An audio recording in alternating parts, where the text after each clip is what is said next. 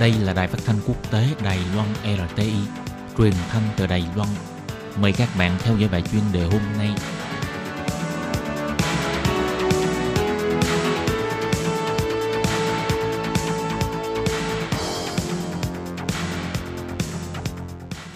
Lê Phương thân chào các bạn, các bạn thân mến. Hoan nghênh các bạn theo dõi bài chuyên đề hôm nay qua bài viết Thu hẹp khoảng cách đọc sách giữa thành thị và nông thôn là trách nhiệm không thể đùng đẩy của Bộ Giáo dục.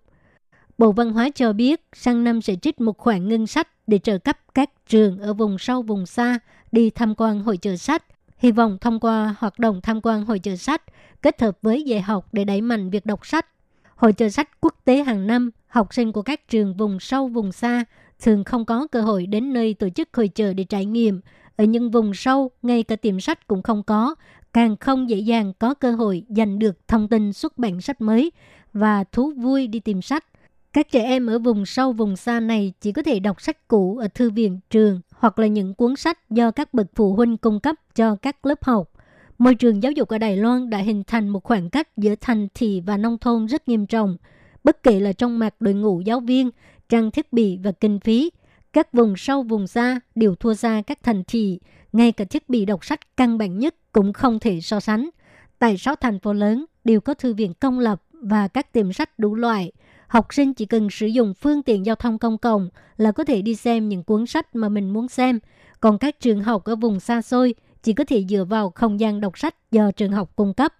Bộ Văn hóa đồng ý trợ cấp kinh phí để cho các trẻ em ở vùng sâu vùng xa được đi đến hội chợ sách quốc tế cảm nhận bầu không khí hội chợ sách. Nhưng với kinh phí này, có bao nhiêu trẻ em có thể hưởng được thú vui đọc sách? Điều càng khiến cho con người không hiểu được đó là Bộ Văn hóa tích cực thúc đẩy việc đọc sách ở các trường học nông thôn. Bộ Giáo dục là cơ quan chủ quản giáo dục. Tại sao lại không có bất kỳ ý tưởng nào đối với việc này? Hiệu trưởng trường tiểu học Đinh Phổ Hoa Chí Nhân là người tích cực đẩy mạnh hoạt động trải nghiệm hội trợ đọc sách cho biết mỗi lớp học đều trợ cấp 10.000 đầy tệ để cho các em được đến hội trợ sách, chọn và mua sách đem về để ở thư viện trường nhằm nâng cao tỷ lệ đọc sách tại thư viện trong tương lai của các em học sinh. Không biết các trường học trên toàn Đài Loan có được trợ cấp như trường tiểu học Đình Phố hay không? Căn cứ theo ngân sách của trường học bình thường, trường học đồng ý trích ra khoản ngân sách để mua sách là rất ít. Đa phần đều do các bậc phụ huynh quyên tiền mua sách. Còn mua các loại sách nào thì nhà trường cũng ít khi thảo luận với giáo viên chủ nhiệm và với học sinh, mà đều do giáo viên phụ trách công việc ở thư viện tự mua sắm, mua xong bày trên kệ sách.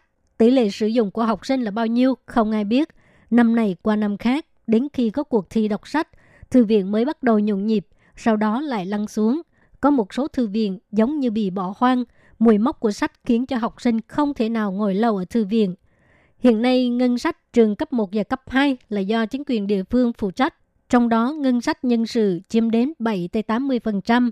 Thêm vào đó là kinh phí xây dựng phân cứng, còn lại không bao nhiêu. Vì vậy, khi đưa ra ngân sách cho các trường cấp 1 và cấp 2, rất khó để có một khoản ngân sách cố định cho việc mua sách cho nhà trường. Hiệu trưởng chỉ có thể dựa vào việc kêu gọi các giới tài trợ để tăng thêm kinh phí mua sách.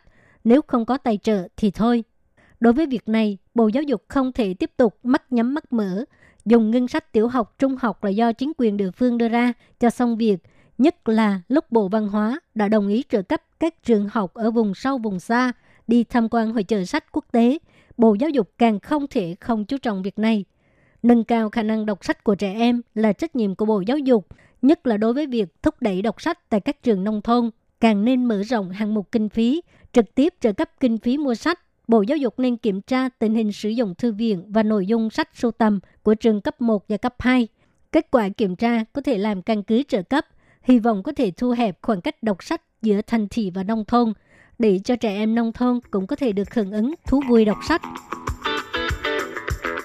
Các bạn thân mến, các bạn vừa theo dõi bài chuyên đề qua bài viết Thu hẹp khoảng cách đọc sách giữa thành thị và nông thôn là trách nhiệm không thể đùng đẩy của Bộ Giáo dục do Lê Phương thực hiện Xin cảm ơn các bạn đã quan tâm và theo dõi. Lê Phương xin hẹn gặp lại các bạn vào tuần sau cũng trong giờ này.